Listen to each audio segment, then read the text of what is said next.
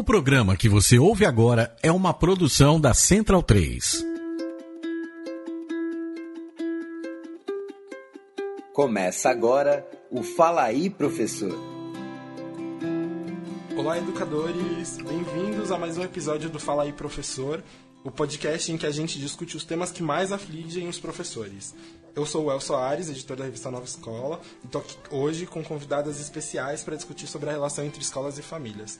A primeira delas é a Cris Bartes, mãe da Tatá, de 6 anos, co-criadora do podcast Mamilos e publicitária. Tudo bem, Cris? Oi, tudo bem? Obrigada pelo convite.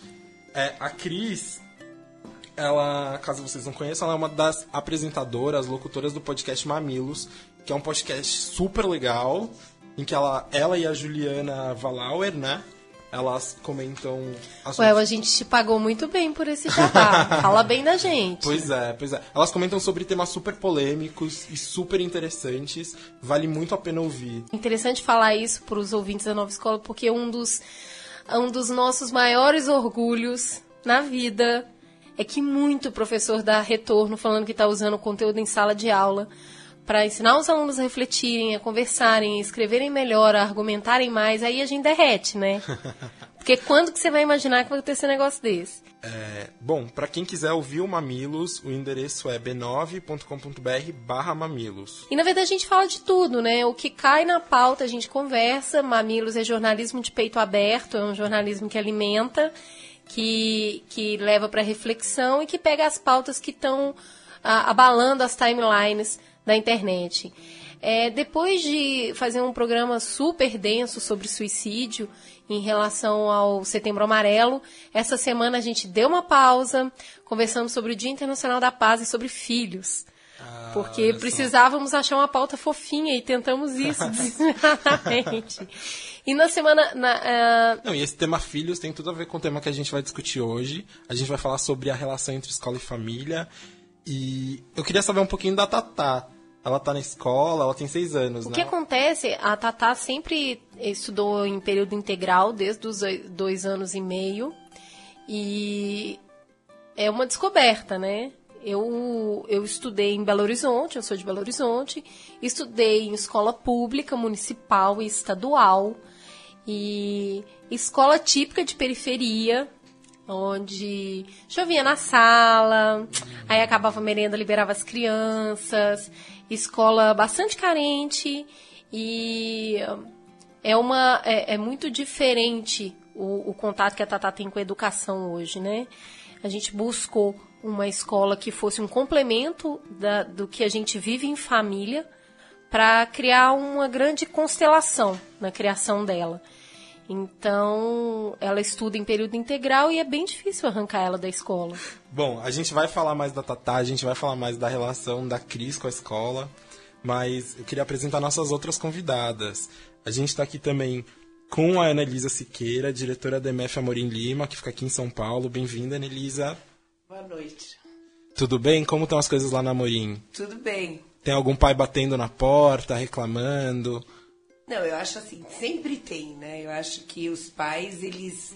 O Amorim Lima é uma escola que tem uma participação intensa de pais, né? Então a gente sempre tem um debate grande com a comunidade. Acho que isso faz parte do projeto pedagógico da escola, né? Essa, essa possibilidade do pai das famílias estarem junto com a escola na discussão do projeto pedagógico, nas discussões das práticas da escola. Então, isso é muito importante para a construção do projeto do Amorim Lima.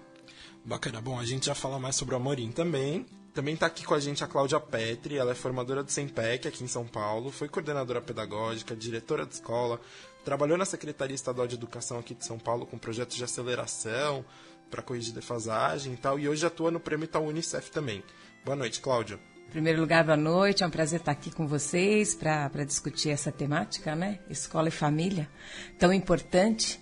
Mas é isso mesmo. Fiz uma trajetória aí na, na, na rede estadual e, e, agora fazem 14 anos que eu estou no, no CEMPEC, que é o Centro de Estudos e Pesquisas na área de Educação, Cultura e Ação Comunitária. Então eu coordenei projetos, eu fui gerente de vários projetos. Hoje eu estou coordenando toda a área de formação do Prêmio Ita Unicef, que é um prêmio que é, em parceria, né? que faz a coordenação técnica e a gente tem a parceria da Fundação Itaú Social junto com a Unicef e a gente premia as ONGs que fazem um trabalho socioeducativo é, articulado junto com as escolas. Então é, a gente faz a premiação de projetos socioeducativos é, na parceria né, dessas organizações, que hoje são as OSCs, Organizações da Sociedade Civil, junto com as escolas, né? Em, em prol do, do, desenvolvimento integral das crianças, né? Então, educação integral, desenvolvimento integral. E aí a, a gente depois vai nessa linha para falar dessa importância também da, da, participação da família. Ótimo, obrigado a todo mundo. É, antes da gente começar, eu queria compartilhar com vocês algumas informações que a Fundação Lehman coletou na pesquisa Conselho de Classe, que é feita em parceria com o Instituto Paulo Montenegro. Eles entrevistaram mais de mil professores de todo o país e, no resultado, 14% citou a necessidade de envolvimento da escola em problemas sociais e familiares dos alunos entre as três maiores dores que os professores enfrentam. Eu queria começar perguntando para Cris se ela é uma mãe assídua. Claro se ela é super envolvida com a escola, como que rola? Claro, a minha filha estuda na Escola da Pedagogia, da Escola da Ponte, que, que é, um, é uma ideia de formar cidadão. Né? E esse cidadão Sim. precisa saber, dentre outras coisas, algumas matérias né? É, é, que realmente ele precisa colocar em prática no dia a dia. A minha participação na escola não é uma frequência. Claro que eu vou falar isso, né? Não tanto quanto eu gostaria. Eu não sou capaz de ter uma presença física intensa, mas a escola é uma grande colaboradora para que eu possa estar presente. O que eles fazem? Eles mandam semanários.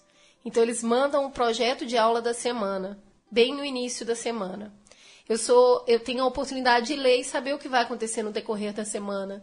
Então todos os dias no final do dia eu sou capaz de chegar e falar: "E aí, como foi que aconteceu hoje, por exemplo, a a feira de orgânicos?" Aí eu acho muito engraçado porque ela fala, mamãe, como você sabe? e aí eu falo, eu sei tudo, eu sou sua mãe. é um poder mágico que se eu, chama gestão eficiente. Né? E a escola colabora muito para que eu possa participar. Eu sou uma, eu sou uma entusiasta. Eu sou realmente muito apaixonada por tudo que eles fazem. É, me dá uma sensação de bem-estar enorme ir até a escola. Então, a minha participação não é tanto quanto eu gostaria. A escola tem atividades muito interessantes para os pais, dentre elas uma que ajuda a, a, gerenciar essa expectativa que a gente tem dos filhos começarem a ler e escrever. É, que na, na metodologia construtivista isso acontece de uma maneira muito mais natural do que a gente está acostumado, então às vezes dá um, uma certa tensão. Existem alguns encontros periódicos que esse sim eu faço questão de, de participar, né? Onde a gente conversa efetivamente com a, a tutora da classe e com os professores especialistas. E a minha pergunta é sempre, eu tenho, eu tenho assim, um KPI de sucesso. Tem uma coisa que eu busco na minha filha. É criar um cidadão consciente. É um trabalho que a gente faz junto com a escola e leva essa reflexão todo dia. É, é, um pouquinho, é cada um fazendo um pedacinho e a gente conversando a mesma língua para que o, o, a, a, escola seja a extensão da casa e a casa a extensão da escola. Então é um aprendizado o tempo todo, para nós, para as crianças e para os tutores também. É, eu queria saber da Ana, Li, da Ana Elisa e da Cláudia se elas têm essa percepção de que criar essa comunidade é difícil. Não sei, os professores, pelo menos do contato que eu tenho, e de ir nas escolas, de conversar com os professores. Muitos professores vão até a redação da nova escola para conversar com a gente, né? E é muito comum eles falarem: não, os pais não aparecem, os pais não contribuem, os pais não ajudam. É, vocês têm essa impressão também? É, bom, assim, na minha experiência é difícil, mas é, eu penso que a escola tem que inventar jeitos de trazer a comunidade, né? Então, assim, no Amorim não fui eu e não foi a gestão da escola, por exemplo, que inventou formas dessa comunidade estar presente. Foi a própria comunidade sentindo a necessidade dos pais estarem presentes, de outros pais estarem presentes. Então eles foram inventando muitos jeitos dessa comunidade estar. Tipo então, o quê? Tipo que, por exemplo, um dia eles, uma época teve um futebol que acontecia à noite, um fute pizza, uma vez por mês. Então a gente tinha um forno de pizza lá feito pelos pais. Então eles inventaram esse fute pizza, que a ideia era os pais jogarem futebol e fazerem pizza e poderem conversar.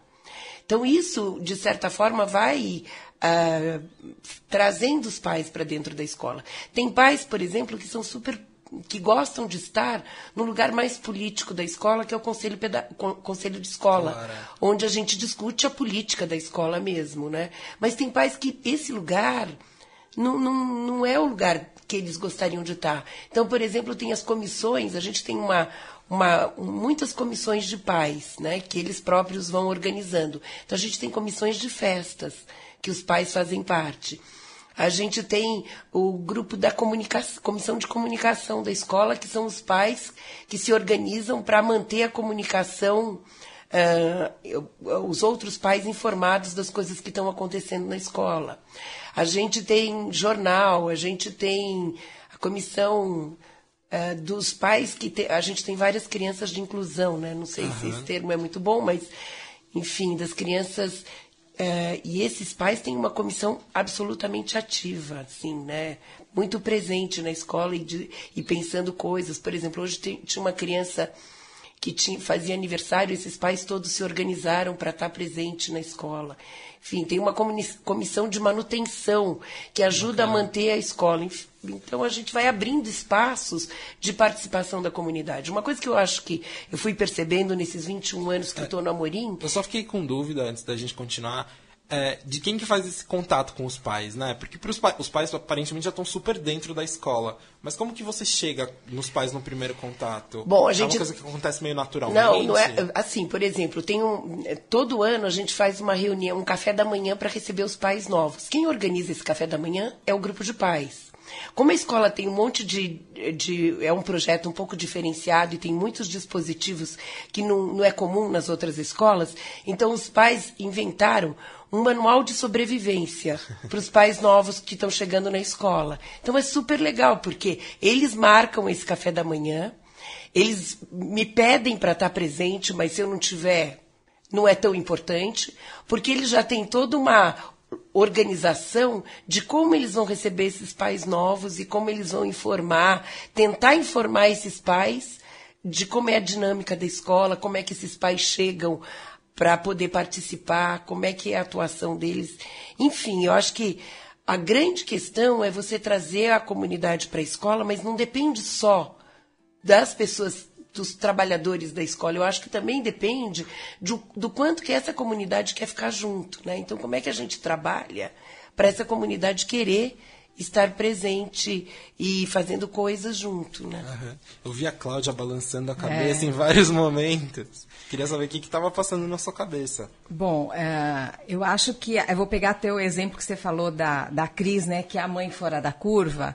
A gente tem que considerar também o Amorim Lima como uma escola pública um pouco fora da curva, né? Onde você tem trabalha por projetos, né, Ana?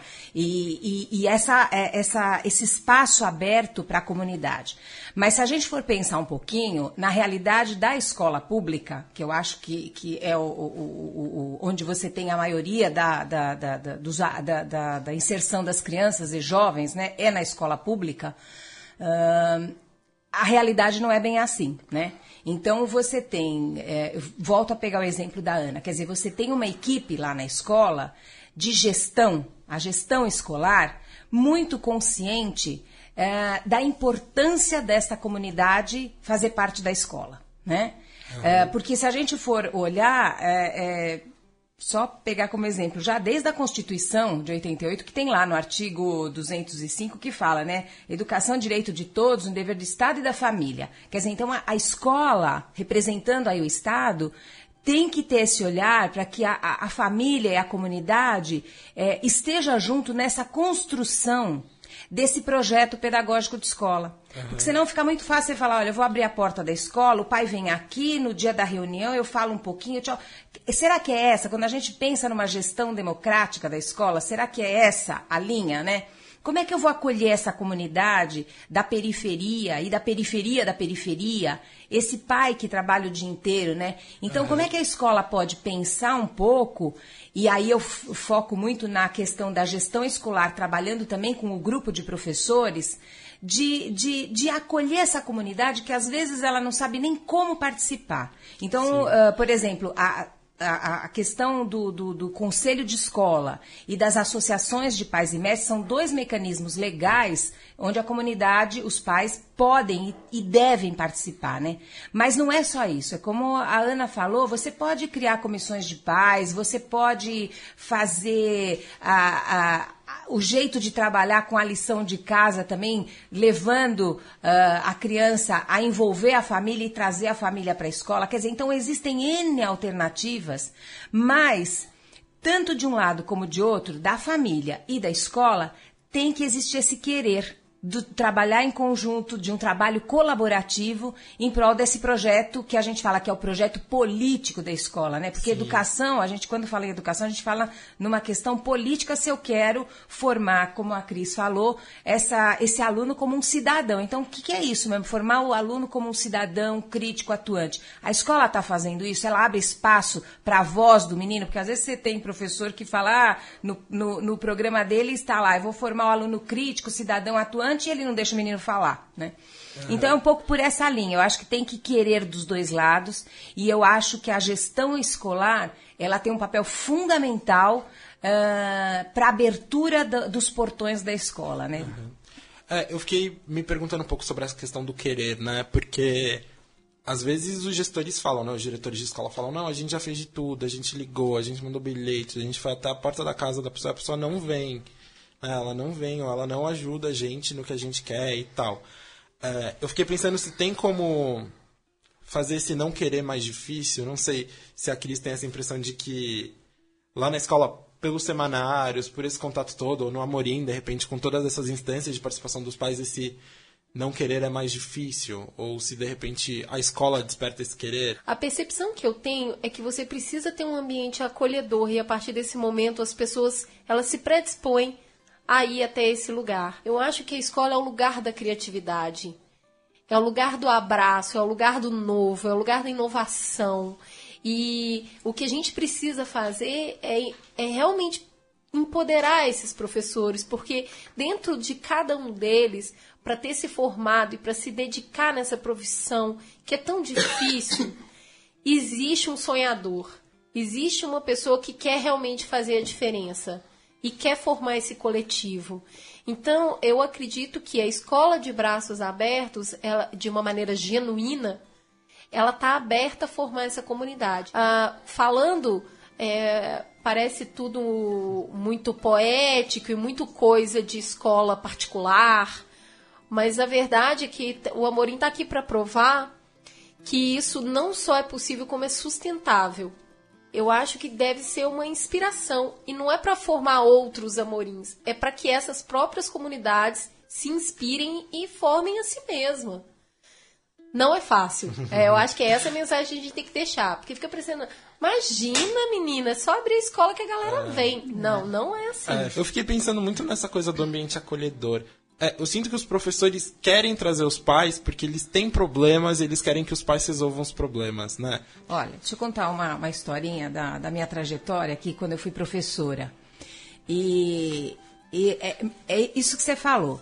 O professor, ele chega, ele está com problema com os alunos, né? Ou da, da questão da disciplina, ou da questão da aprendizagem.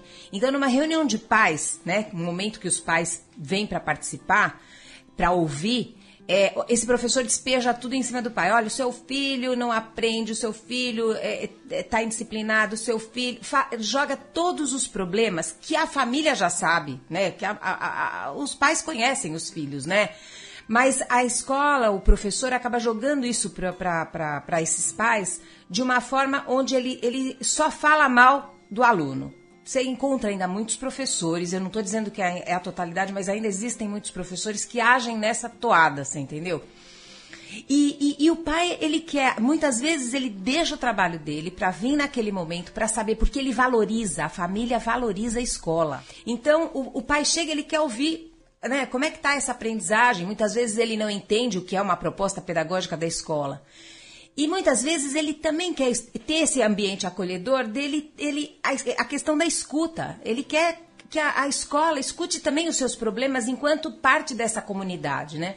E teve, e eu sempre falava, começava falando que eu estava trabalhando junto com as crianças, era o jeito que eu tratava, né, na reunião de pais, para depois pegar aqueles casos mais complicados e falar mais em particular, de um jeito mais acolhedor. Eu tentava fazer isso, né? Mas foi muito engraçado porque quando eu assumi uma, na época era uma terceira série, a primeira reunião de pais que eu fiz com aquela turma me marcou muito porque eu fui falando, olha, a gente está trabalhando desse jeito e as crianças estão se desenvolvendo, a gente tem alguns casos tal, a gente precisa ter mais cuidado. Enfim, fui tratando com essas mães, eram só mulheres na classe, acho que tinha umas 10 mães. E aí uma delas falou, olha, começou a conversar e começou a contar dos seus problemas. E aquele dia, mais do que falar dos alunos, as mães falaram delas na reunião de pais. Dos seus problemas, da briga com o marido. E eu fui acolhendo isso. E uma foi também podendo dar a sua experiência, eh, falar da sua experiência e fazer troca com a outra. A segunda reunião, aquilo. Aquela, acho que aquela informação se espalhou no bairro. Gente, eu tive a to, eu não vou falar a totalidade, eu tinha 30 e poucos alunos, mas eu tive 25 mães. Esse número ficou gravado Nossa. na minha cabeça. 25 mães na reunião. E elas pediram, a gente pode comentar também, se ajuda a gente, a gente a trocar umas ideias, porque a gente não tem outro espaço aqui na comunidade. Né? Então, para além de falar dos filhos, a gente também falava dos filhos, mas ali naquela sala de aula, numa reunião de bimestre, a gente também falava delas. E quando a, a, Ana fala desse café, dessas comissões, dessa, desses pais que querem ir para a escola e faz lá o churrasco e faz a pizza, né? Quer dizer, a escola, muitas vezes em determinados bairros, é o único equipamento público onde poderia agregar essa comunidade, você entendeu? É, eu queria jogar a bola para Anelisa, mas fazendo uma outra pergunta porque a gente já sabe que o Amorim Lima é a escola super convidativa, é uma escola super gostosa. Mas isso não quer dizer que não tem conflito, né? Então, ah, assim, sim. eu acho que uma Opa, coisa. mas a gente cresce como se pois não tiver é. conflito? Mas eu acho que isso é muito importante, porque assim, a gente, uma das coisas que eu acho que a participação no Amorim Lima cresce e é possível é porque os conflitos estão muito presentes. Né? Então, assim, a gente tem que encará-los. Por exemplo, quando a Cris fala de inventar participações, tem um, uma mãe que, logo que ela entrou, ela fez um Facebook que chama Pais e Mães do Amorim. Então é só dos pais e mães. Aquele lugar é um lugar que aparece cada coisa que assim, chegam para mim e falam, Ana, sabe o que está hoje lá no... Ai, falo, meu Deus. E, e aí eu, eu e a gestão, assim, as pessoas da gestão, a gente fica pensando como é que a gente vai lidar com tudo aquilo que aparece ali porque não, a gente não tem controle nenhum sobre tudo isso e que de certa forma é muito importante, porque no começo eu ficava muito querendo responder tudo aquilo. Primeiro que eu não faço parte desse lugar. Mas eu achava que eu tinha que entrar lá para responder, que não era bem daquele jeito, que ele entendeu torto, ou enfim. Mas daí eu fui tentando me acalmar e nós todos da gestão fomos tentando dar uma ideia de que aquilo era um jeito de participar. Então deixa falar, as pessoas vão falando. E, e, e outro os dia... grupos de WhatsApp, né? Só para interromper rapidamente, mas os grupos de WhatsApp que estão começando a pipocar grupos de pais e tal, seguem a mesma linha, né? Assim, acaba virando. É, a um comunidade vive é isso, né? Você não tem controle sobre é. ela, isso é assustador. Mas isso é, é comunidade, né? Enfim, mas é um jeito das pessoas também poderem dizer coisas que elas não sabem, né? Sim. Acho que é um espaço delas exercitarem é, é essa participação, porque a participação ela não é certinho o tempo todo, né? Eu acho incrível você falar isso, porque muitas vezes a gente convida para o espaço da convivência e aí você não vai acreditar, as pessoas vêm. E aí quando as pessoas vêm, você percebe que não vai ser do seu jeito. Pois é. Vai ser do jeito que aquela comunidade vai se organizar. Isso é realmente assustador. Porque você é óbvio que você vai colocar uns parâmetros macro em cima daquilo, mas um organismo vivo, ele toma o formato das pessoas que fazem parte dele. Qual que é o ponto em comum que pais e professores têm? Ambos querem cuidar da educação de uma criança. Então, beleza, concordamos, nós dois queremos isso, não é? É o que você quer, é o que eu quero. É. A gente pode, vez por outra, discordar no caminho para chegar nisso. Mas o objetivo é comum. Então, acho que a partir do momento que a gente estabelece que a gente está remando para o mesmo lugar, já fica um pouco mais simples. Bom, tem um outro tema espinhoso que eu queria entrar dentro dessa, desse assunto escola e família, que é, como a, a Cláudia comentou, a escola e a família são responsáveis pela educação. O que, que cabe a cada um deles, né? É muito comum a gente ver que a reclamação que os professores fazem dos pais não aparecerem vem acompanhada de uma reclamação de que os pais jogam para a escola uma responsabilidade que devia ser deles de educar. Né? Então, muito, até no nosso Facebook a gente sempre vê, né? O papel da escola é instruir, o papel dos pais é educar, alguns professores falam. Eu queria saber qual que é a visão de vocês dentro disso. Bom, hoje você tem. É, acho que uma coisa que está ligado a isso também é que hum, a gente precisa compreender que nos dias de hoje você tem uma organização diferente das famílias, né?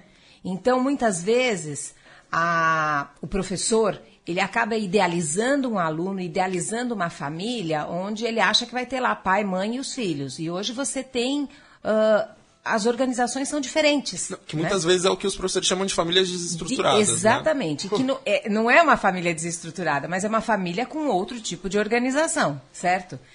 E, e o, o, professor, ele, ele muitas vezes também ele joga para a família, quer dizer, ele, é, por exemplo, a lição de casa, né? É uma discussão também intensa, porque ele joga para a família também um, um, uma, uma possibilidade dessa família estar tá atuando nessa educação, nessa instrução, nesse aprendizado do, do, do, da criança, né? Mas a gente precisa entender, e aí, olha, são, são várias frentes, né? Uh, muitas vezes, é, é, esse aluno da escola pública, e eu volto a falar, né, o aluno que está na, na, na, com famílias, com outras organizações, e numa escola que às vezes esse aluno ele não tem nem casa, né? Para morar, né? O aluno que mora em, em, em Curtiço, o menino que está na favela, são todos alunos da nossa escola pública, né? Essa camada da, da, da, população que é a escola, é o único meio de acesso mesmo que a família enxerga para crescer. E aí esse professor, ele tem uma relação com a família onde ele, muitas vezes, ele vai na, numa cobrança, né? Que a família não tem como responder. Então, assim, uma coisa é você encaminhar atividades, por exemplo, pegando o exemplo da lição de casa, onde o aluno consegue resolver aquilo sozinho. Mas às vezes o professor quer que a família atue junto e é essa mãe que trabalha fora, que chega tarde e que não tem esse tempo, né?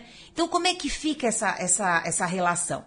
Uh, eu acho que uh, esse exemplo que a Cris deu, por exemplo, de você ter semanários, de você indicar o que está trabalhando, né? E, e, e pedir para a família acompanhar isso, eu acho que é um grande passo. Né? A mãe perguntar, muitas vezes você ainda tem uma população que não está alfabetizada, a gente tem ainda muitos pais que não sabem ler e escrever, ainda tem uma camada na população que é grande. Então, ela não sabe ler para o filho, mas ela pode perguntar para o filho: o que, que você fez hoje?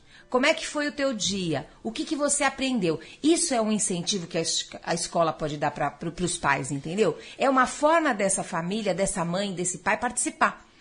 Né? Então, uh, eu acho que essa relação uh, da escola com a família, cada um no seu pedaço, então a escola tem o papel, sim, de. de uh, a gente hoje não fala mais, a escola tinha um, um, um espaço que era considerada e legitimada de ensino. Hoje você não fala mais em ensino sozinho, tem ensino e aprendizagem, porque o menino só vai aprender se ele quiser. Né? Então você tem que cruzar essas coisas. E tem educação que é algo maior ainda, né? Exatamente. Então, essa questão de você ter um espaço onde você vai fortalecer o conhecimento desse aluno, né? Fazer com que ele realmente tem essa vontade de, de crescer, de buscar, eh, de, de atuar com criatividade, né? Como a Cris falou, uh, a questão das tecnologias hoje elas estão presentes. Você tem aí todo mundo com o celular na mão, quer dizer, o quanto a escola pode aproveitar isso e o quanto pode usar desses recursos também para trazer, como vocês falaram, a família para a escola. WhatsApp, Facebook, né? É, a chamada, o, o próprio e-mail, enfim. Então Ótimo. eu acho que tem bastante coisa aí que dá para ser feita. Eu acho que a gente ainda tem um caminho para percorrer, mas eu acho que muita coisa dá para ser feita. Eu queria saber da Anelisa, o que, que ela faz, se ela também chama as famílias para ajudar a resolver os problemas? Como é que funciona isso? Eu, ah, olha, eu não preciso chamar porque eles vêm, né? Primeiro porque quando os, pro- A Anelisa tá pedindo pra ir embora já. Fala, vai, gente. É, não, É, qu- quando os Chega. problemas aparecem, eu acho que assim, muitas vezes a gente nem sabe o que está acontecendo, as famílias já estão na escola. Mas quando você pergunta, olha, o que que é da família, o que é da escola, eu fico pensando que essa resposta ainda não está resolvida. Né? Então, assim, acho que hoje a gente vive um momento que a gente não sabe o que é da família e o que é da escola. Esse exercício é uma é uma é a, a grande questão de todo dia da escola. Porque como é que a gente a gente acha que é só o conhecimento que é da escola? Então eu só vou cuidar das coisas da aprendizagem. E aí a gente descobre que não é isso, que tem outras tantas coisas que a escola tem que se haver né? E, e, e cada vez mais a vida é a, é a vida da escola, né? A gente já teve momentos da, da nossa história que a escola estava dentro dos muros dela e, e a vida estava do lado de fora. Mas cada vez mais a vida está dentro da escola. Né? Então, isso cria para nós todos um problemão. Um problema de que quais são os limites de tudo isso. E eu acho que é esse exercício da participação que vai dizendo: olha, até aqui dá para a gente ir, daqui para frente não é responsabilidade da escola, ou a escola não tem o que fazer, mas eu penso que é só na tarefa do dia a dia que a gente consegue ir descobrindo isso. Eu acho que é uma questão de combinado também, né? Porque eu estava conversando com uma professora semana passada e ela disse que muitas vezes a escola acredita que estão combinadas certas coisas do que, que é papel dela e do que, que é papel da família, mas que só estão combinadas com a escola, né? A família não participou desse combinado. Exatamente, acho que é. E, e é sempre assim, né? A escola combina sozinha, né? Então, acho que, é, que a grande questão é essa interlocução, né? Como é que a gente faz isso de verdade? Como é que a gente escuta? Como é que a gente escuta a gente mesmo, os limites que a gente aguenta? Enfim, eu já vivi assim, enquanto educadora, momentos muito tensos de, dessa separação, assim, aonde que eu preciso fazer coisas que eu não conseguia fazer, porque eu achava que a escola tinha que ir até um lugar e, e os pais achavam que a escola tinha que fazer muito mais. Né? E eu acho que essa é uma grande questão para a gente ir amadurecendo. Acho que a gente vai aprendendo a lidar com tudo isso. A conversa foi maravilhosa, eu queria agradecer muito a presença de todo mundo. Eu queria eu queria resumir um pouco a conversa que a gente teve hoje, dizendo que, no fim das contas, a gente chegou à conclusão de que a escola tem que ser agradável, não só para os alunos, mas tem que ser agradável para os pais também, né? Tem que ser Eu, um eu só queria bacana. terminar com uma fala que eu acho muito importante, que é a, a empatia que os pais devem ter com, com os professores e os professores com os pais. Ambos são sobrecarregados. Não é justo que os pais cobrem tanto dos professores, assim como não é justo que os professores cobrem tanto dos pais. Precisa de empatia dos dois. Porque senão a gente cobra demais da escola e não tem essa troca. Precisa ter troca. É, nessa lógica também só queria dar um fechamento aqui, é, falando da importância, quando a gente fala dessas duas, desses dois entes, né, da importância fundamental do diálogo. Então, quando a, a Cris fala né, desse trabalho colaborativo, ele, ele só vai acontecer se tiver diálogo entre a escola e a família, junto com o respeito, né? Então, ah, ainda são papéis que precisam ser descobertos, melhorados, tudo bem. Mas se você é, é, é, consegue entender que é pela via do diálogo, a escola se abrindo, ouvindo, e o pai e as famílias também, eu acho que isso já é um bom caminho para a melhoria, né? Porque o que, que a gente quer no fim? A gente quer que as crianças tenham uma boa aprendizagem e realmente, como a gente falou, se tornem cidadãos críticos, atuantes e saibam fazer, né, aí essa sociedade melhorar que a gente está precisando muito. Ótimo. Obrigado, Cláudia. Não, eu só queria Ah, dizer, eu só perdão, queria ia te terminar dizendo uma coisa importante assim para mim, né, que eu acho que o Amorim só é o que é por conta dos pais. Né? Assim, eu acho que eles tiveram uma participação fundamental. Porque à medida que a comunidade participa, entra na escola, assume o seu lugar de, de alguém que pode dizer o que quer daquela escola, daquele lugar que os filhos vão todos os dias, e escolhe a escola que quer para o filho, porque uma coisa importante é o professor, o pai poder escolher a escola que quer, mesmo sendo um pai humilde. Né? Então a gente tem uma perspectiva na sociedade que só a elite pode escolher a escola. Então, quando os pais podem, de fato, escolher, eu tenho uma, uma, uma mãe que vem lá do Pico do Jaraguá. E aí o menino chegava todo dia e dormia um pouquinho na sala de aula. E a professora chegou para mim e falou assim: Ana, vamos chamar essa mãe para conversar e tentar ver se ela não consegue uma escola mais perto? Eu chamei.